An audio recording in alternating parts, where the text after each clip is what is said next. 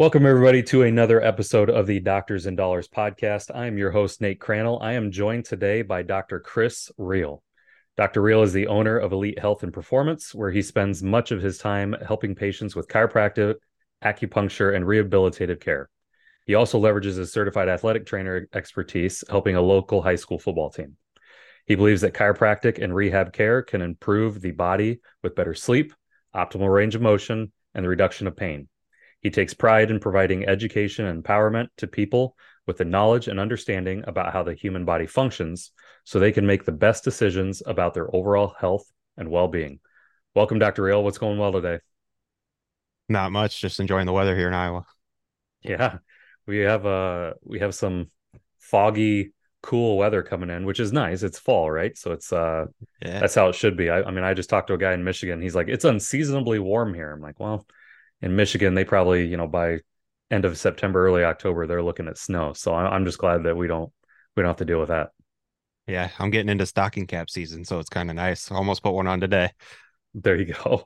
Can't cover up that perfect head of hair. What are you talking about? Ah, uh, you got to keep it warm somehow.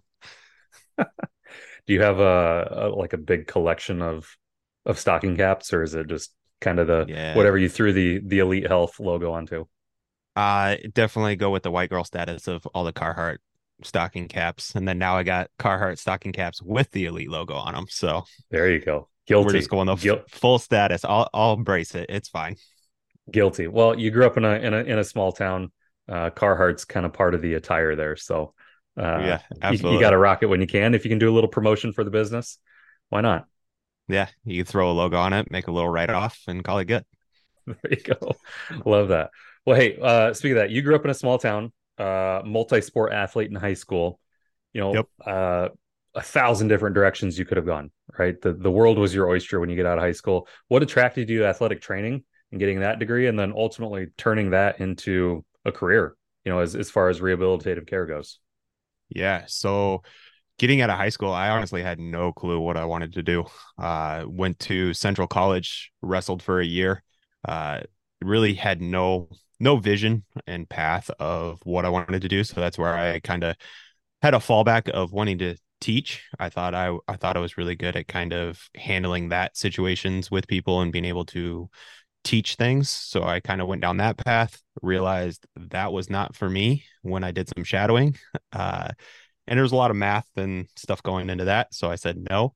And wrestling kind of kind of dwindled me. So I said, Hey, I got to transfer, uh, kind of get a fresh start away from Central College, even though Central is a great town, great, it's great school, a lot cheaper now than what it was then. Oh, wow. Um, yeah. When they take away what they took away their, um, they made it like a, a regular tuition now versus a private mm-hmm. college. Gotcha. Uh, so, um, and you can only get grants being an athlete, so you can't get scholarships at like Central or all those private ones. So mm-hmm. you had to had to get all those grants to pay down school. And I said I'd rather go somewhere cheaper and figure out what I want to do. Um, so that's when I ended up at UNI and kind of talked to the advisor there and said, Hey, I really like the teaching aspect, but I also like the medical side. And they were like, Well, why don't you try try athletic training and try to see if you can go down that path? And excuse me, I took the class, like the intro class, and really found that like that was my joy. Like everyone always says in college or high school, you kind of fail the classes that you don't like, especially like mine were like history of Middle East and some some lecture classes. and I was like, this is not good. Yeah. Uh, and then I got straight into anatomy and the physiology of the body, and I was straight A student after that. So I kind of found that niche of I wanted to be in this program, uh, and from there, I, I maintained my grades and really enjoyed athletic training, working with kids, uh, working with football, volleyball, uh, hockey. Hockey was my main one I worked with a bit mm-hmm. with the Waterloo Blackhawks, and then just really enjoyed the rehab aspect of it. Uh, from there, I was kind of really looking at being a physician's assistant. So, still gaining my athletic training side, but felt like athletic training, I didn't want to work at a high school setting and work 80 plus hours a week for very minimum pay. Mm-hmm. Uh, and there's there's a big fight right now actually in the athletic training world that says they don't get paid near what they should be. Uh, so I I said no. I didn't want to go the PT route because I didn't want to be sitting in a hospital setting rehab and working with the elderly all day, which mm. which is okay. Um, but I wanted I wanted people that wanted to be mobile uh, and more physically active. So with physician's assistant, tried to really apply for that. Found out that schooling was hard to get into. Uh, mm-hmm. A lot of applications going out Very there. competitive. Yeah. Writing letters, uh, spending money on applications, and then you never hear back from people. And then it's like a three, four step process to try to get into PA school. Uh, so did that. And then I really found, hey, that wasn't my route. Uh, met a local chiropractor in Des Moines. He was kind of like, hey, what are you doing? Told him my mm-hmm. story. I was trying to go PA. And he's like, well, why don't you try this? And I was like, okay. So I found out Palmer. Palmer was in Iowa. So I went out and toured it one weekend and I was like, yeah, I got to do this. And I felt like it was really a combination of athletic training with chiropractic, be, both being a hands on field was something yeah. I could really bring that sports background that I really have, bring my athletic training, and then, and then long story took, took over a clinic and that's where I've kind of really combined everything as well. That's awesome. Well, was it uh, when you say teaching? Obviously, you you don't mean like standing in a classroom and you know being a professor and teaching this kind of stuff it's really the the hands-on as you're doing the work with people yeah. you're just providing that education and giving them some of that knowledge to say hey you know your your hips are off and here's why and here's you know you're you're talking them through that. And did you see that with the, the pa what what attracted you to that and what i mean you, you sound like you were pretty strongly going to take that route. Like would you have had that same opportunity to provide the teaching as a pa that you do today you know as a chiropractor uh, so the teaching aspect, I really just like educating, I guess. So sure. whether that's with a client, um, I talked with a buddy the other day about he was a personal trainer. So even being a chiropractor or an athletic trainer, you kind of have to still be a personal trainer and teaching the aspects of exercise, movement, mobility. Mm. Um, so that kind of relates to like what I like to do is I like to really teach, um, whether that's anatomy, exercises, what's going on with your body, but also like I have interns that come into the clinic now, and it's it's great to be able to teach them what I know or kind of quiz them and being like, hey, like this does this for this reason, um, mm. which is really cool when it comes to the body because. I don't know. They relate. I always relate to the anatomy book they always keep changing it every year for college, so they could just rack up the price on how much that anatomy book is. It's probably up four or five hundred dollars now. Yeah, but there's never there's never a new muscle in the body that's going to be created. There might be a point. new there's there's probably a new symptom based on a new virus, new new something out there that way that the body's fighting, but there's never a new muscle, new ligament, new bone. Like why are we changing the anatomy book so drastically every year that we're just upcharging? But that's great. I never uh, thought of that. That's interesting. Yeah. Yeah. Uh, but yeah, I love the teaching aspect. And then I guess it was it was kind of part of that that led me kind of PA, you couldn't do it as much, I feel like, mm-hmm. just because you'd be you're under a doctor. Uh, I went to I actually went to Des Moines University and took a tour of that as well. Really loved it uh, the cadaver labs and all of that was really mm-hmm. interesting. But I felt like I would have got a great education there, eh, but I don't know if I would have been as hands on as what I am now. Because uh, you kind of want to yeah. specialize where you want to be. That makes sense, and I feel like um, you couldn't have created your own practice, like where you are today, and knowing what you've built. Yeah. Now, as, as a PA, you couldn't have done that. You would have seen a lot of patients. You would have had some great conversations. You might got a little education there uh, for them, but like you still wouldn't have been able to like see people routinely. I think is where I'm trying to go with this. Like you, you wouldn't. Right. You wouldn't have truly had clients or patients that were coming to you for care. You, you they would have just been, you know, you would have seen them once or twice and then never again. Uh, right. And that's where I kind of wanted to specialize in cardiology because I had a big fascination with that.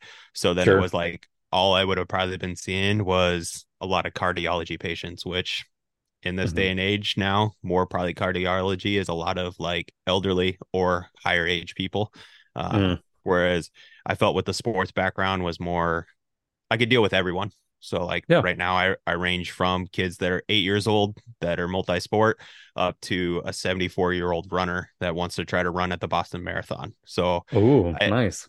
wide range. So that's I, I really find joy in that to be able to work with everyone.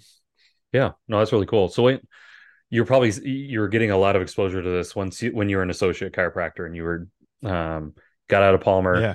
You know, you were working in, in essentially somebody else's practice right uh and then and i think that light bulb uh you know turned on when it's like i could i could do this on my own and i can still see these same type of people the you know the 14 year old freshman all the way up to the 74 year old marathon runner but right. i could do it on my own so tell me about some of the like the thought processes and decisions that you had to make as you were still being an associate knowing like hey i want to go out and build something on my own and create my own brand and my own clinic.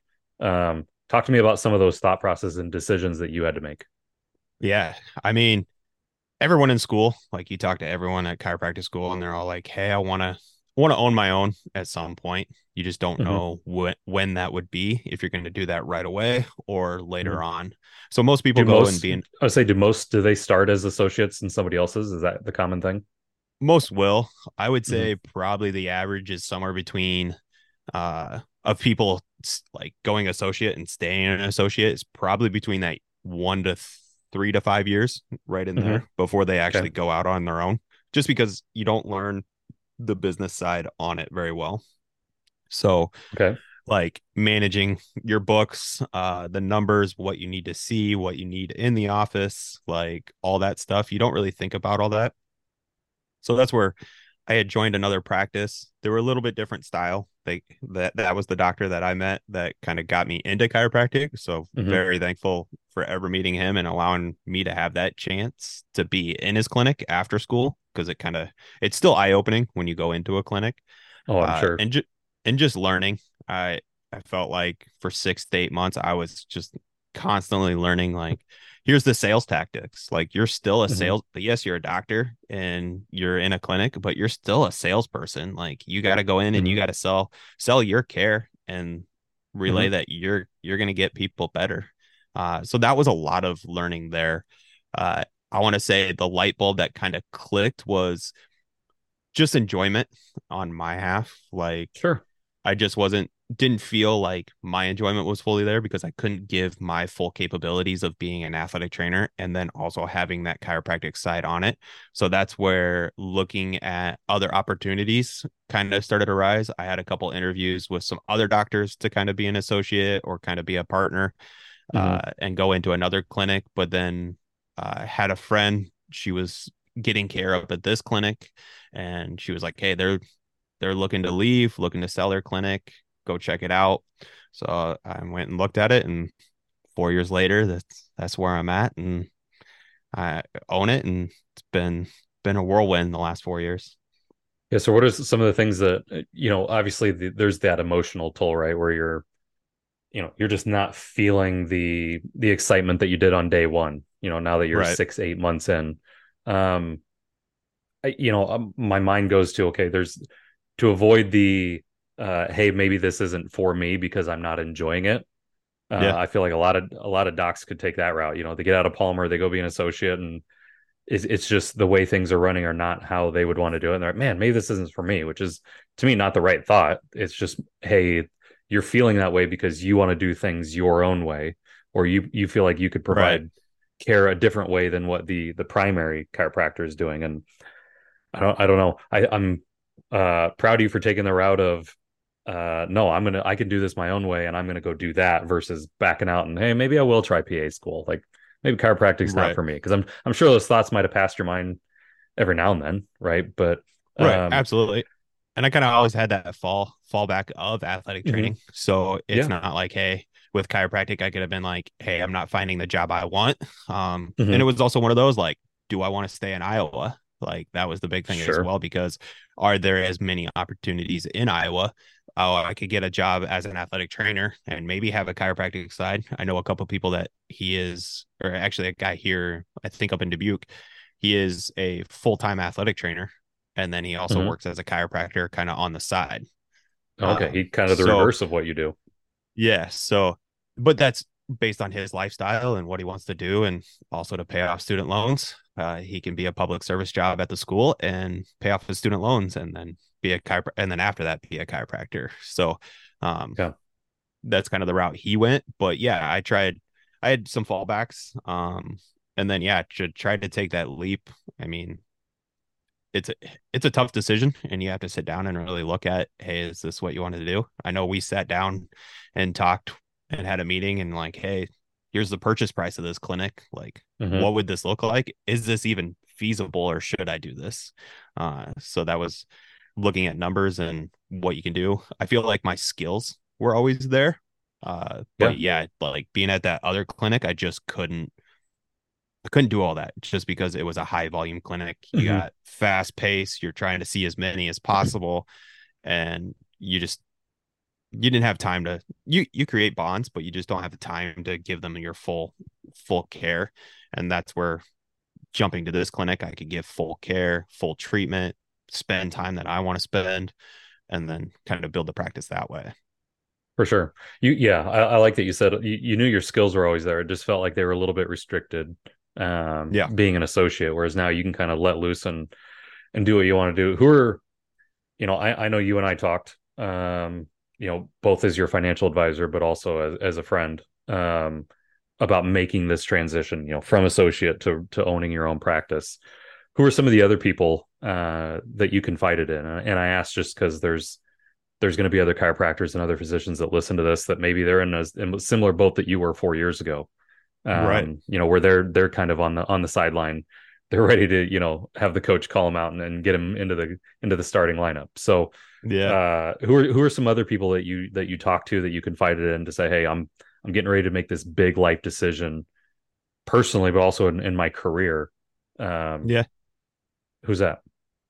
Uh, so I would say my number one was my family, just to make mm-hmm. sure, hey, like sitting down with them, um, and being like, hey, do you guys do you guys think I could do this? Like they know my motivation, they know who I am. Uh, but it was also like kind of looking for that value from them to say, hey, yeah, you can go do this, uh, kind of reassure that. And then my family is a very business owned family. Uh, mm-hmm. So it was one of those like, okay, like emotionally side, can I do this? But now as business owners and stuff like that do you think i could do this on the business side as well so they were kind of the first ones that i really looked at from there i think talking financial advisor was kind of the big one mm-hmm. uh, and then just trying to talk to banks and then other chiropractors were kind of like chiropractors pts seeing what what the what chiropractors and pts do in their clinic what they charge uh, how they bill but also like trying to trying to like talk with banks and seeing like, hey, can I get a loan for this? Like, what does this look like? What route should I go? Should it be like a small business loan? Should it be personal loan? Mm-hmm. Uh, should I pull out credit cards to try to pay f- to buy the business? Stuff like that.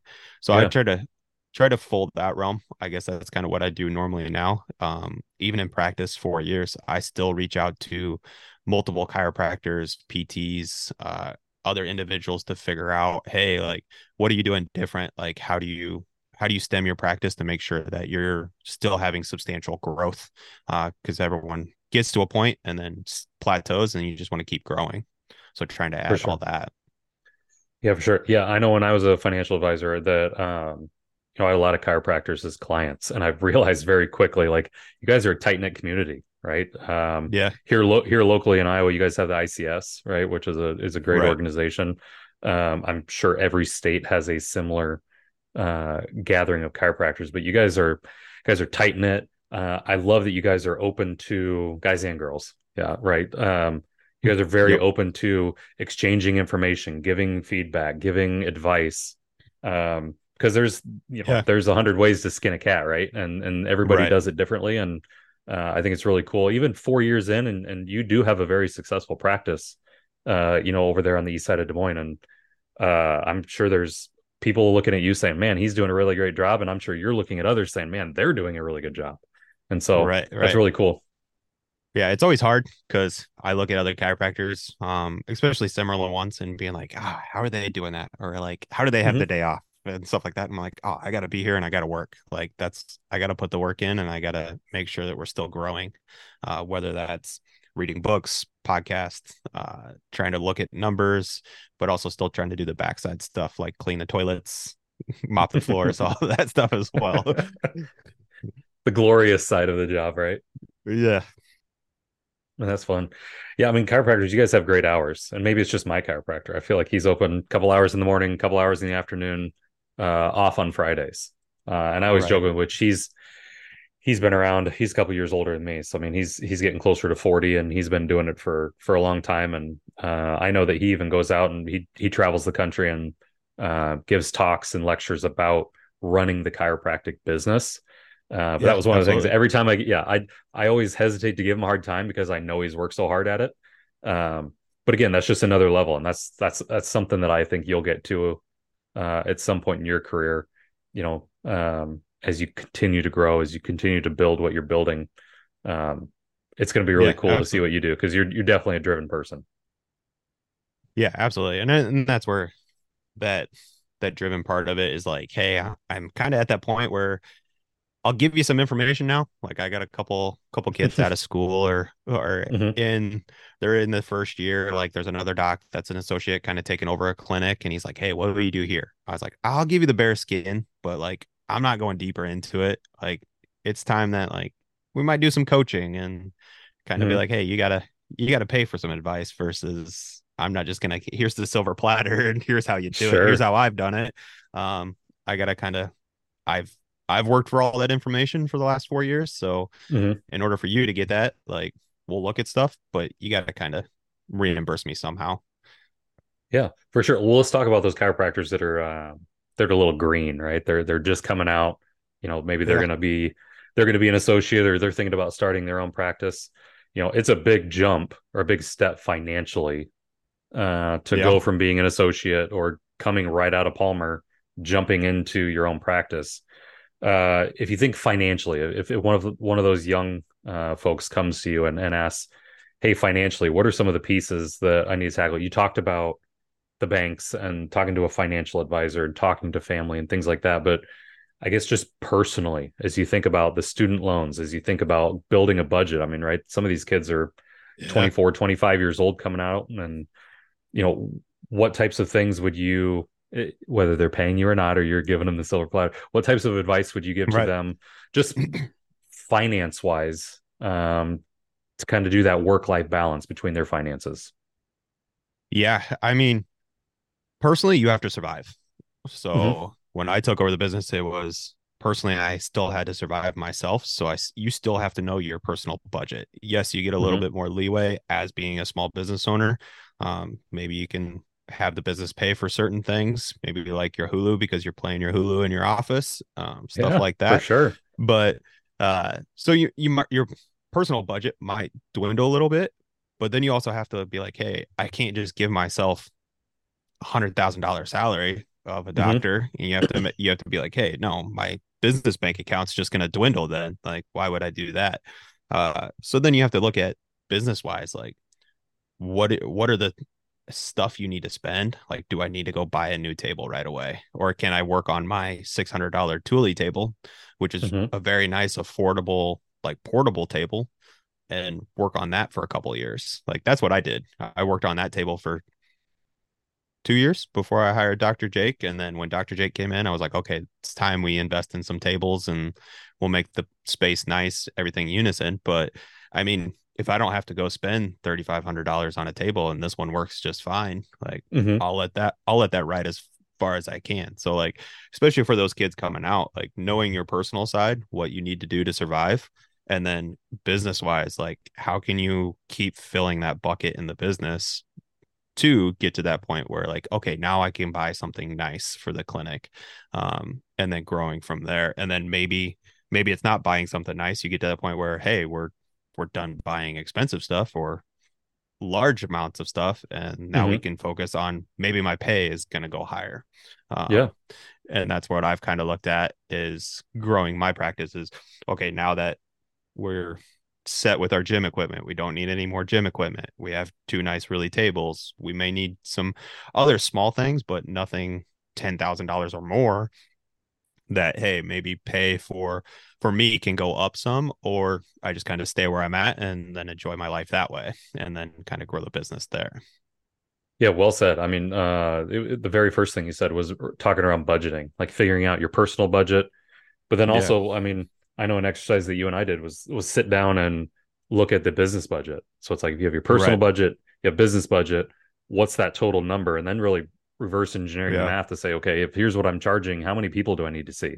Like, what's Absolutely. kind of my bottom line? And again, you're right. You got to be able to cover all the bills for the practice, but you also have to cover all your personal bills. And so, what is that number?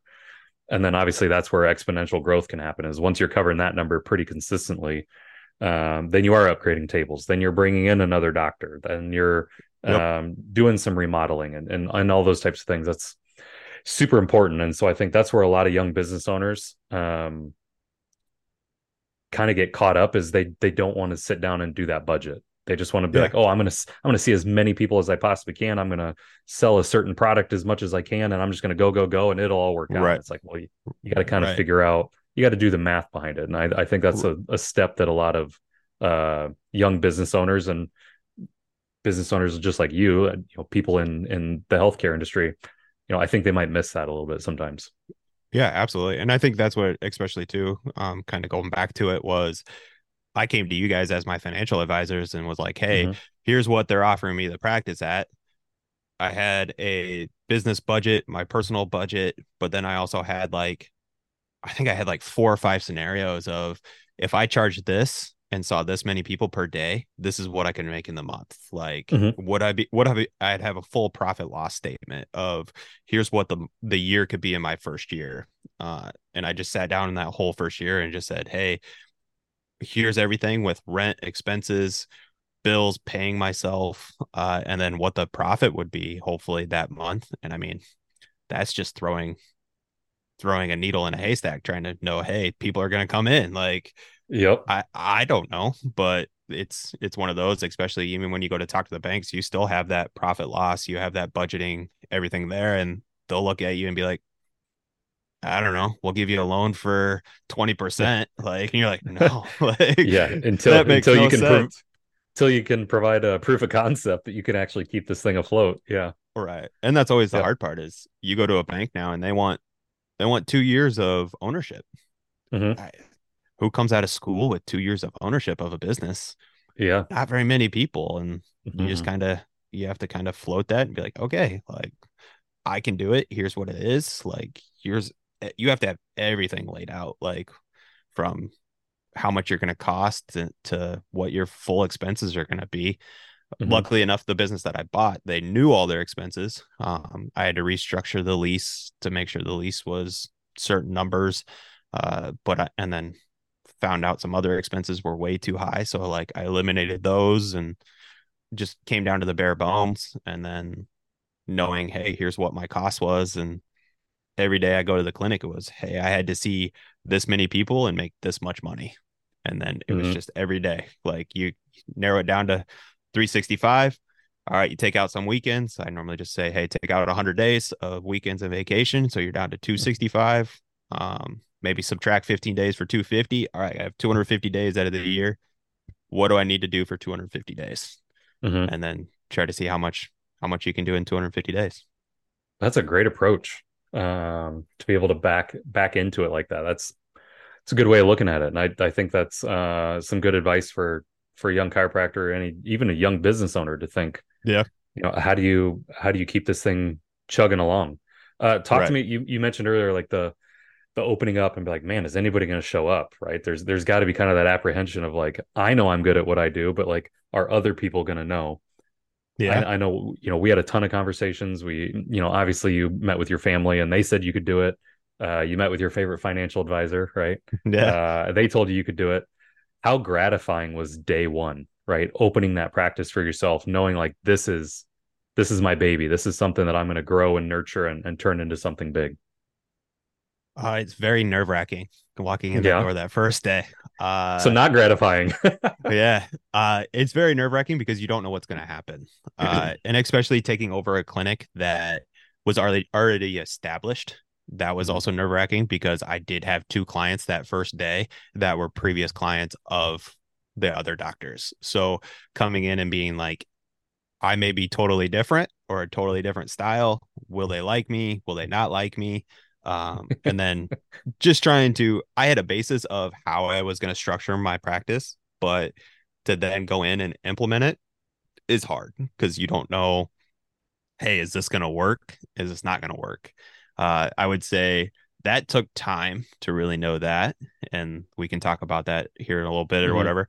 Um, but yeah, that first day was I think I'd been setting up the office. So I took over January 6th of 2020 was the first day I opened my doors, but I was in the practice for like the first like two weeks before that. So mm-hmm. trying to like clean the office, get stuff ready, set up my books, um, get bank accounts, all that stuff.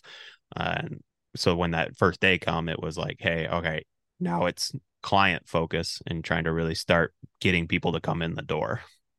For sure.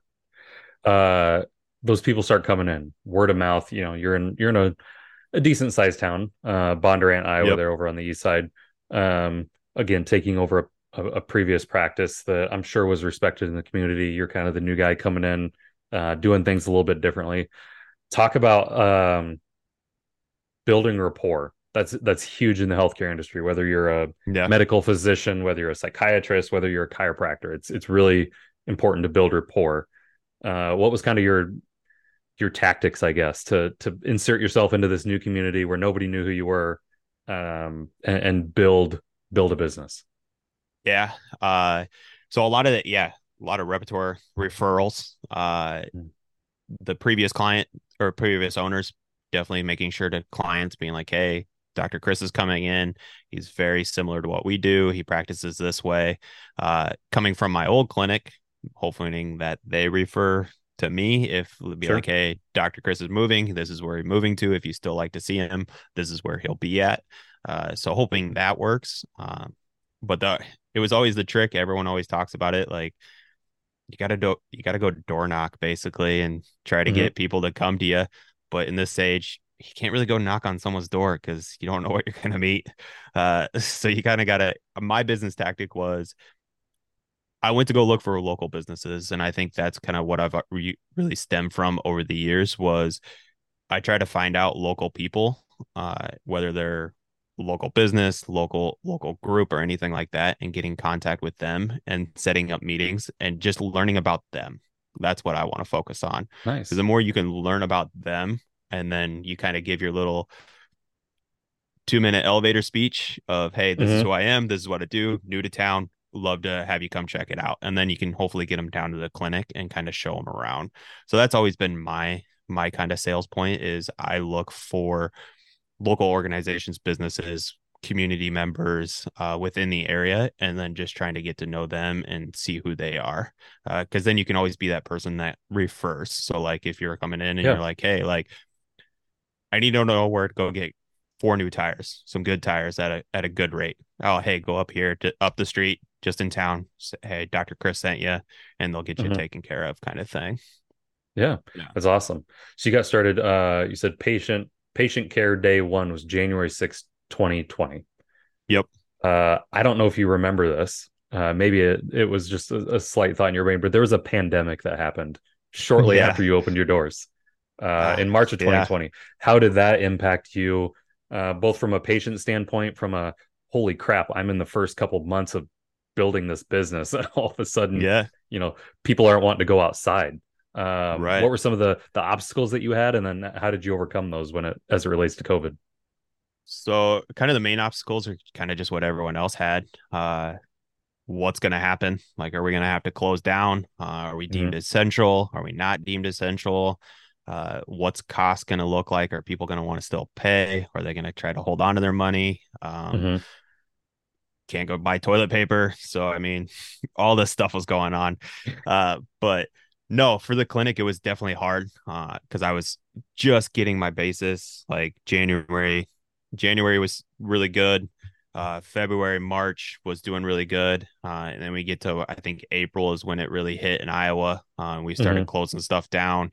And I think I got a little worried because I was I was, I think I just bought a house or I was working to buy a house too to try to mm-hmm. move to Bondurant so I can be closer because that's what kind of the the chiropractor that I took it over from. He said like, hey, if you could get in the community, you'll have a better opportunity. So was trying to do that, uh, but it, it COVID was crazy. Um, I think I would see clients and try to make sure stuff was clean uh, at all times, but also kind of reassure patients that it's just me in the clinic. So it was just me mm-hmm. in in the space. Like I I go from the clinic to home. I'm not going. I'm not going shopping. I'm not going vacations. I'm not doing this stuff. So like if you you come to the clinic, it's just gonna be me.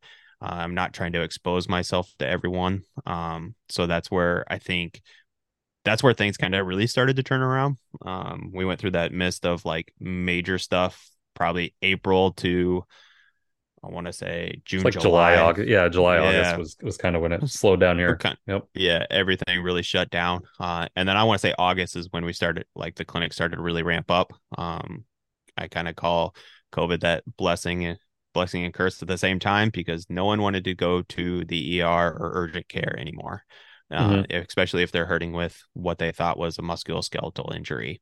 So mm-hmm.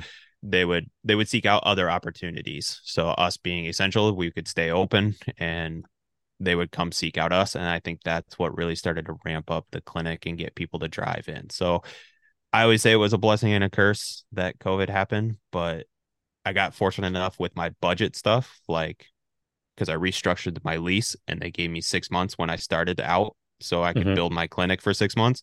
And that six months kind of con- included that whole beginning and then COVID stuff started really hitting. Sure. So that kind of helped out. Uh, I was able to get one of the PPP loans, uh, even though I had just started. Uh, they were able to help me out there. Um, I think it helped pay me for, so I didn't have to write my payroll to myself for a couple mm-hmm. months, which was really yep. nice. Hey everyone, I wanted to take a moment to talk about what I do outside of being the host of the Doctors and Dollars podcast. I'm the CFO of Grand Vision Capital Group. At Grand Vision, we work with high income earners who make a great living, but still can't quite break through that true wealth ceiling. We utilize strategically chosen investments tailored for high income earners. The question always at the forefront of our minds is why wait for retirement to finally live when you can implement an investment strategy that will impact your life today? To be honest, most of the people we work with never even knew these options existed because their financial planner doesn't have access to these exclusive investments. So, if you're ready to finally turn your high income into real wealth, visit our website, www.grandvision.co, and hit the take action button in the top right corner to schedule some time with me. Or even better, connect, follow me on any of my social media accounts, shoot me a message. Now, back to the show. Uh, we have Facebook over by Bondurant. So Facebook was doing uh they call them, I think they were grants or something like that. Yeah. Um, but they were they were giving out stuff and uh I think I saw it on a Facebook post and they they they were like, "Hey, sign up here." Uh, I literally I think I literally put my name, the business, my and then address and then a week later I got a check for $3,000 in the mail. Like, hey, whereas Facebook can do some things right. Yeah, yeah. so I like look, I and even when you looked at it like the end of 2020 or 2021, they were still doing those those grants or whatever, and like it was a full list. Like the application was like three pages, oh, whereas wow. I only had to put my name and inform like address in, and they were like, hey, and I think you had to put on a note there like what you would use it for. Yeah, and I just told, I just literally just put on there like keep my business alive um and i it worked it worked i guess. So uh but yeah that's you had to really budget your stuff and figure out hey i'm not spending money on certain things. And the fact that mm-hmm. it was just me in the clinic i think it really helped out too. Yeah. Well and as you're talking there i, I had my next question but now i've thought of a new one because yeah. uh, i never thought of uh, what you said as far as because people were not going into to hospitals and to traditional clinics, you know, you know, healthcare clinics, they were seeking out, you know, alternatives, right? Do yeah. you think that COVID kind of opened the door for people to uh, be more receptive to chiropractic care and rehabilitative care, like what you provide, versus saying, "Hey, I'm just going to go to my primary physician and see what they say, and they'll probably give me some, you know, Tylenol or a, you know something like that." You know, yeah. do you think it, it like really it not revamped because chiropractic's always been around, but like, do you think it accelerated uh, the growth of chiropractic over the last few years because COVID happened? I I would say so. Uh, it's definitely I don't know statistic wise like what that would really look like, but mm-hmm. I know for myself it it helped grow my clinic. Mm-hmm. I think it helped grow a couple other clinics as well. Because I mean, the chiropractic rehab world is definitely on the lower end of the spectrum. Uh, mm-hmm. Uh, I think in the Des Moines Metro, there's only I would say five or six of us that practice the way we do versus mm-hmm. your traditional chiropractor. There's probably a hundred and some in the Des Moines Metro. So, yeah. Uh, like when you look at the spectrum there, it's definitely way different. I do think COVID came around and gave people a different opportunity, especially like the chiro rehab. PTs, PT, a lot of PTs now are going on their own. Uh, they're not in a hospital nice. setting as well. Uh, and I do think it kind of led to people seeking out other opportunities. Uh, looking at it now, now that we're heading to 2024 next year, uh, I think people are kind of starting to fall back into that traditional medicine of I gotta go to the I gotta go to the urgent care for for my mm. back. Uh, I think I had someone text me the other day and they're like, "Hey, like," and they're out in my small town. Um, like, "Hey, I, like my husband hurt their back, can't move, can't walk, can't sit. Like should we see you or should we go to the doctor first? I'm like well mm. you're you're hour 15 hour and a half away. Like i don't think you're gonna make it to me. Um so i was like hey let's let's go to the doctor first just to make sure he can maybe get you something to calm the inflammation down. Then you can come see me if you can get down here. Um i don't like doing those situations but Mm-hmm. but it's also one of those like that's the best route to do there whereas like someone in des moines like i think they're they're seeking out urgent care a little bit more now because they know mm-hmm. they can go back in and not get tested. Um, whereas COVID years, like you'd go in, what's the first thing they're going to do when you get in there? You got to throw a mask on, you had a nasal mm-hmm. swab, and then you don't even know if you're going to see the doctor. You're probably like, hey, I have low back pain. It's kind of radiating into my glute. What are you going to do? And they're like, ah, here, here's some anti-inflammatory, and then here's a mm-hmm. muscle relaxer. Let's see if that works. If that don't work, come back. Yeah, for sure. So, we got people who are who have COVID that we're we're more focused on them than we are. Yeah, you know, your lower back and butt pain. Yeah, right, right. Yeah. So I think that's the realm of yes, it's helped. It's helped grow grow a little bit of the business side aspect that way of chiro rehab PTs, um, that world. But I also think we're kind of falling back into that. Hey, ERs aren't as busy, urgent cares aren't as busy, so we can kind of. Mm-hmm and there's more that have popped up. So I mean, you look, I mean, a, a, big branch chain hospital can go throw up an urgent care down the street at no cost to them, but for us, it it takes a lot to go build something and stay substantial that way. Yeah, for sure. But you're still growing, which is exciting. Yeah. Uh, you brought in uh second doc, Jake Campbell, right? Was that a little yep. over a year ago, like last summer? So he started. Oh man, uh, February of last year. Yes. February of 22. Awesome. Yep. So about a year and a half, uh, you bring him in. Uh, how is adding Dr. Jake into the mix? How has that like improved your practice? How has it improved your work life balance? Uh, how yeah. has it helped you grow the business? Yeah. Uh, so starting out first, like that, that growing the practice, like, yeah, he's, I'm bringing in another doctor and there's more, there's more clients and stuff going to be seen but I look at it as an aspect of I brought on Dr. Jake and it's kind of helped me rewrite like the handbook of what the practice really looks like. Okay, uh, tell me when more. it comes when it comes into uh like what are we charging? How is our structure set up? Like w- what does day 1 look like of when a client comes in versus releasing from care? Like what does that all entail like with cost um and procedures that way. Uh, so that that kind of helped me write, hey, here's the full structure of how we practice, and then we're gonna stick to this structure versus mm-hmm. just kind of being up and down. I felt like for the first couple of years, I was kind of up and down, trying to find, hey, here's how much we should charge. Ah, uh, like I'll be lenient here, like stuff like that. Um, whereas now it's, hey, here's the price, and we're gonna stick to that. And for sure, like we're gonna be we're gonna be the best care and we're gonna we're gonna grow it that way Yeah, um, it, it, it makes me smile to to hear you say that, just because I mean we've known each other since we were little kids. Uh, right. You are definitely a structure driven type person. so to hear that you started a business, went through a pandemic, and you're just like, ah, I'm gonna kind of go here and there, and, and we'll see what happens. Yeah. Uh, that's not you at all. So, uh, great move bringing in another and being humble enough to say, hey, I don't have to do this all on my own. I, I can bring in another doctor who can provide the same level of care that I would provide to all these patients, um, knowing that it's going to give you some structure uh, that you crave, but it's also going right. to help grow the business. So, uh, yeah. great move there. Talk about like uh, work life balance. How has that helped you uh, be more flexible with your work, be more flexible with your life? Talk about that yeah. and, and bringing Jake in. Yeah, absolutely. So, like, it's definitely nice having Jake there uh, because I can kind of fall back. So like taking days off or knowing a day I have off, uh, he's still at the clinic. So we've kind of restructured our schedule enough that like, hey, we both get full days off during the week. So mm-hmm. at our clinic, we don't try to go too many hours on patient care, uh, just because patient care can really drive you down sometimes. And if someone's doing 40 hours of patient care, I don't know how they're surviving because that's that's just too much work on on on your body, but on your mental status as well. So you have to really mm-hmm. find your number of where you're comfortable.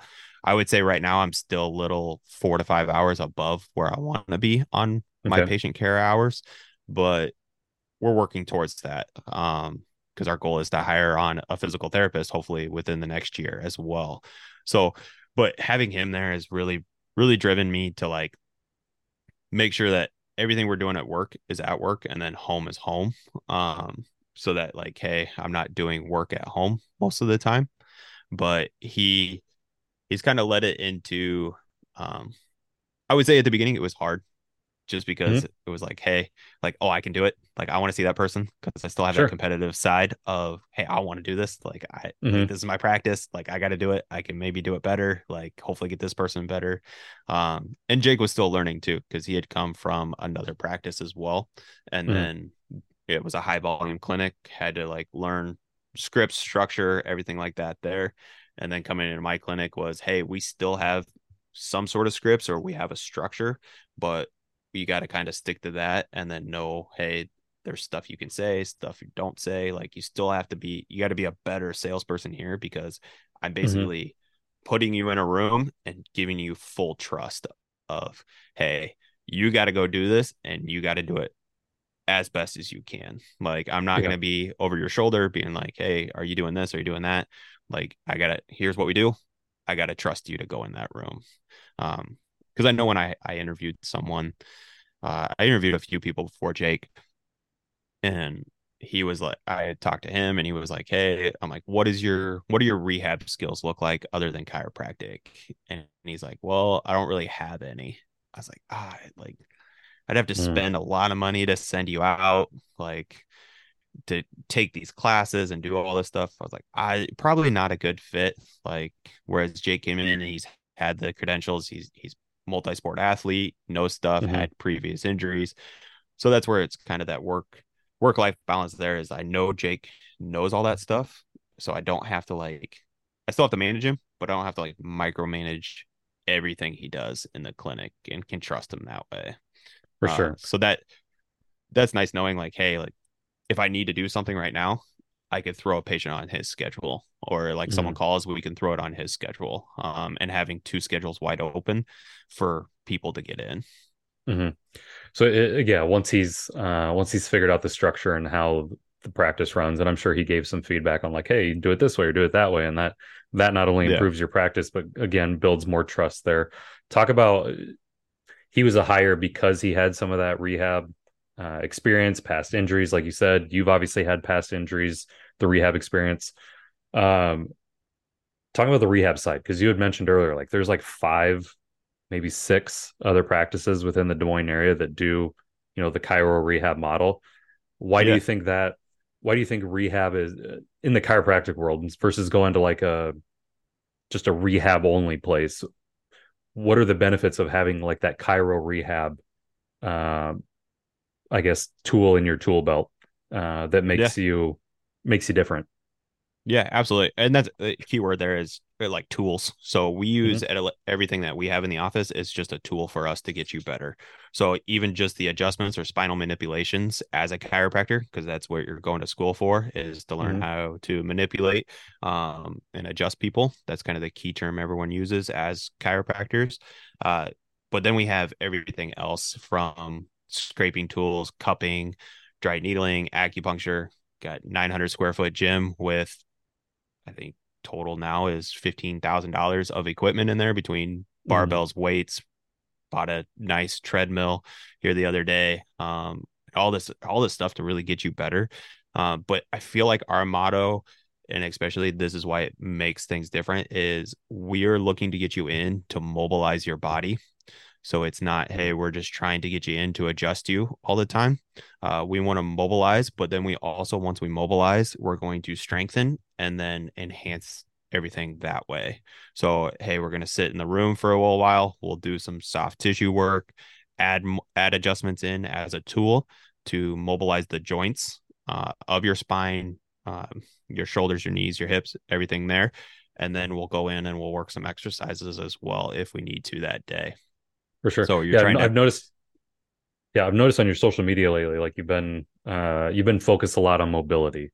Uh, yeah. So like whether it's that that 14 year old you know high school freshman football player or it's that 74 year old uh, marathon runner retiree that we were talking about earlier like why is mobility yeah. important for anyone but definitely uh, for someone who's going through chiropractic and and rehabilitative care why is mobility so important yeah I, it's just how strong are you in your joints so the more okay. your joints don't move so uh i mean you look at hips and knees all the time right now people get arthritis in their hips, which arthritis is not a bad term. We just get told that it's a bad term. So you go to the doctor, mm-hmm. the person's like, "Ah, oh, I got arthritis in my knees." Like that's why they hurt.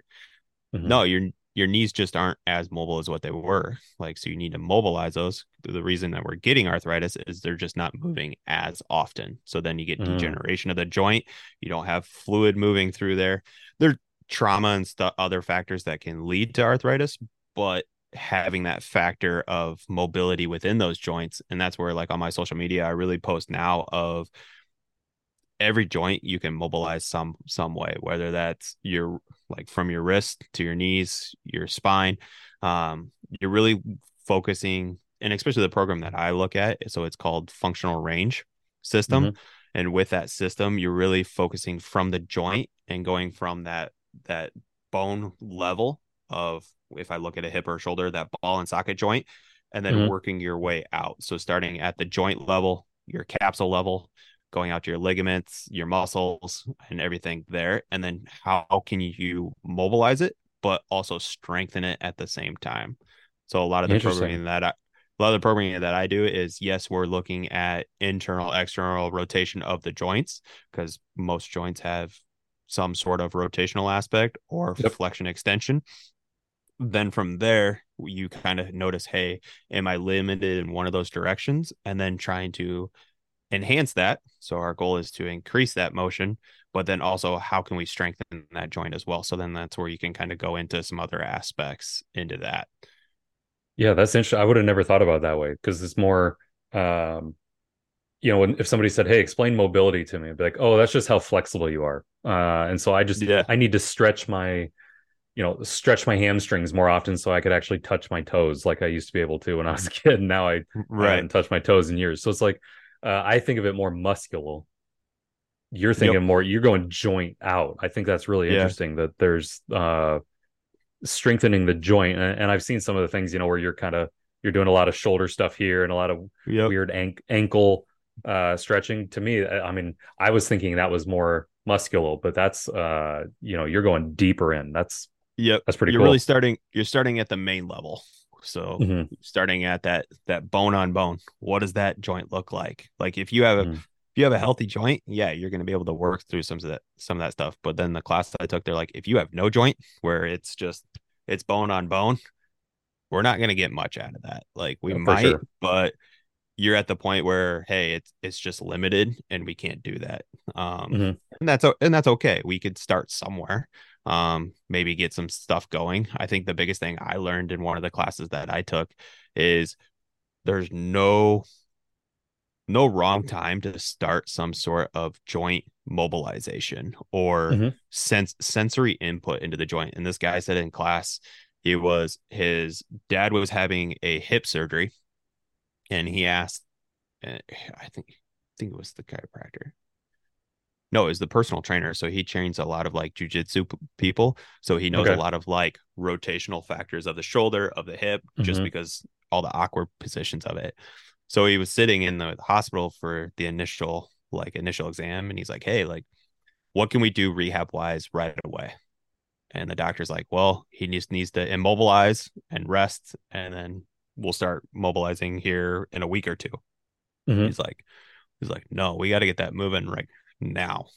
Mm-hmm. And the doctor the doctor's like, "No, like this ortho doc." He's like he's like, "All right, let's have a sidebar conversation." And they went out. He's like, we can start mobilizing in some sort of isometric. So an isometric is basically training that joint without movement. So I'm not coming through that full range of motion and I mm-hmm. can get into a motion and then stimulate it by like I'm pressing down now and trying to mm-hmm. stimulate that joint. So my mechanoreceptors and then my nervous system is still enhancing that joint. I'm not moving it, but I'm still mm-hmm. working on the muscle aspects versus getting that deterioration away from it.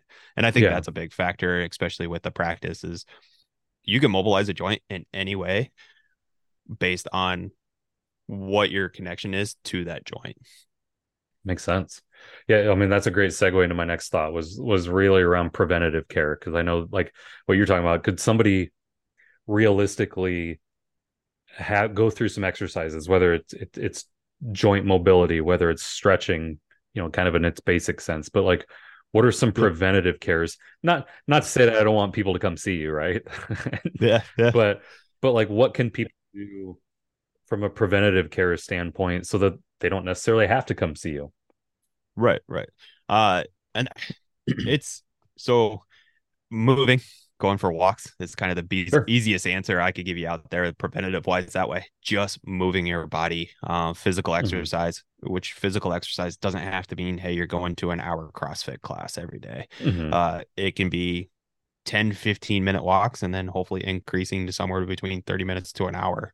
Uh, walking has been found as that's the most beneficial exercises you can do with your body. Um, and it, I it's proven that way, especially, and not very many people do it.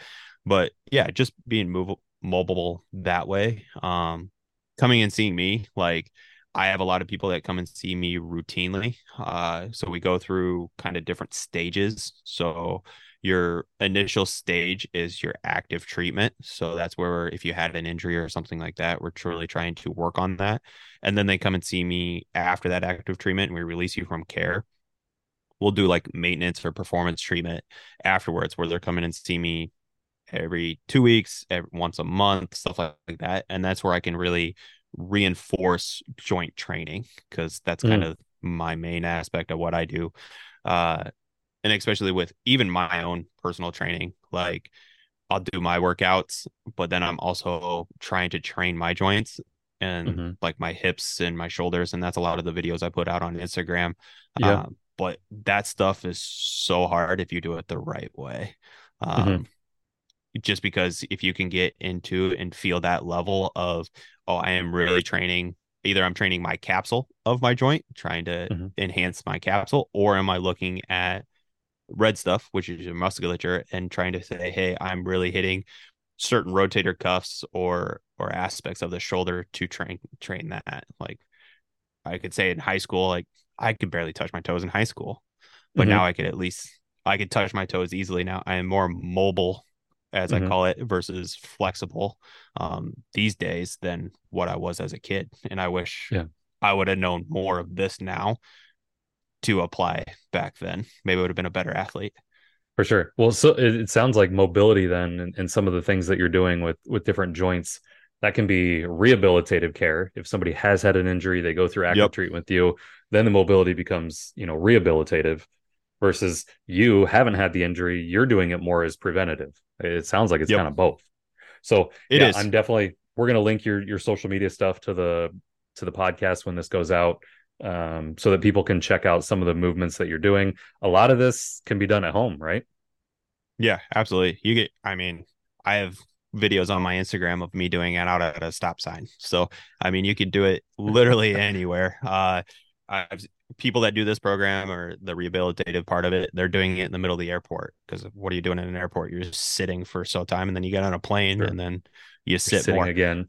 Yep. Yeah. So those are kind of the you can do this stuff anywhere at any time, which is nice. And it doesn't have to be, hey, I got to go do this for an hour. Like it's a couple minutes, 10 minutes. Like you do your morning routine practice, and that takes, I think I timed it one time, it takes three minutes. It's like it's it's not a lot of work, but you just have to you have to be consistent with all of it. That's awesome. Well, where can people uh, go see some of the work and some of the mobility stuff that you're doing? I, I know your website's elitehp-ia.com. Uh, yep. Give us give us the you, social medias. Where where can people find your videos of you at stop signs? Yeah, so you so you could off the website, you can always go down to the bottom, and both our Facebook and Instagram are both tagged on there. I believe okay. Facebook is Elite HP IA, and then Instagram might be the Elite HP underscore IA. I okay. always get them all confused with the dashes. Right. Uh, but yeah, if you just go to our website, our website's our main one, and then if you scroll to the bottom, it's got link tabs to those and can lead you to all that. Uh, and then if you find our Instagram, uh, we have a link tree to all our other information as well, with hopefully more more coming, like a podcast uh, about all all our training, but then also some meeting some other doctors that kind of deal with the same stuff. That's awesome, man. Well, Dr. Chris, I appreciate you being on the show, uh, taking some time out of your morning to hang out with me. Uh, everyone's gonna go check out all your stuff. Uh, we'll we'll get this uh, podcast out, you know, sometime soon to where people are hearing the knowledge, hearing the information that you have, uh, hearing your story. I think it's to be awesome. I appreciate you taking some time to be be on the show with us. Yeah, I appreciate having me. And yeah, if anyone ever has any questions, I'm pretty much an open book as of right now. But we'll, but I'm more than willing to kind of jump on a call or anything with anyone if they want to learn some more stuff. Awesome. Well, again, appreciate it, man. Uh, we'll see each other soon. Yeah, absolutely. Thank you. Hey everyone, as we wrap up today's episode, I want to talk about the second opinion. As most of our listeners are physicians, you guys know the importance of having another medical professional's insight for a patient's treatment plan. But have you ever considered having a second opinion on your financial plan? Or have you simply trusted your financial advisor that they've already leveraged every strategy that your family needs to be 100% on track to meet your financial goals? That's why, for my Doctors and Dollars listeners, each Wednesday, I block off three time slots, an hour each, to provide a free second opinion of their financial plan. During this hour, we'll reevaluate your financial goals and your risk tolerance. We'll ensure tax mitigation strategies are in place and ultimately give you confidence with your financial outlook because that is what drives a happy home, a happy marriage, and peace of mind. These three spots each Wednesday do fill up fast. Send me an email at nate at grandvision.co or head over to www.grandvision.co backslash second opinion to fill out a quick form about you and schedule a time for us to meet. Thanks for tuning in, and I hope the rest of your week is abundant. Cheers.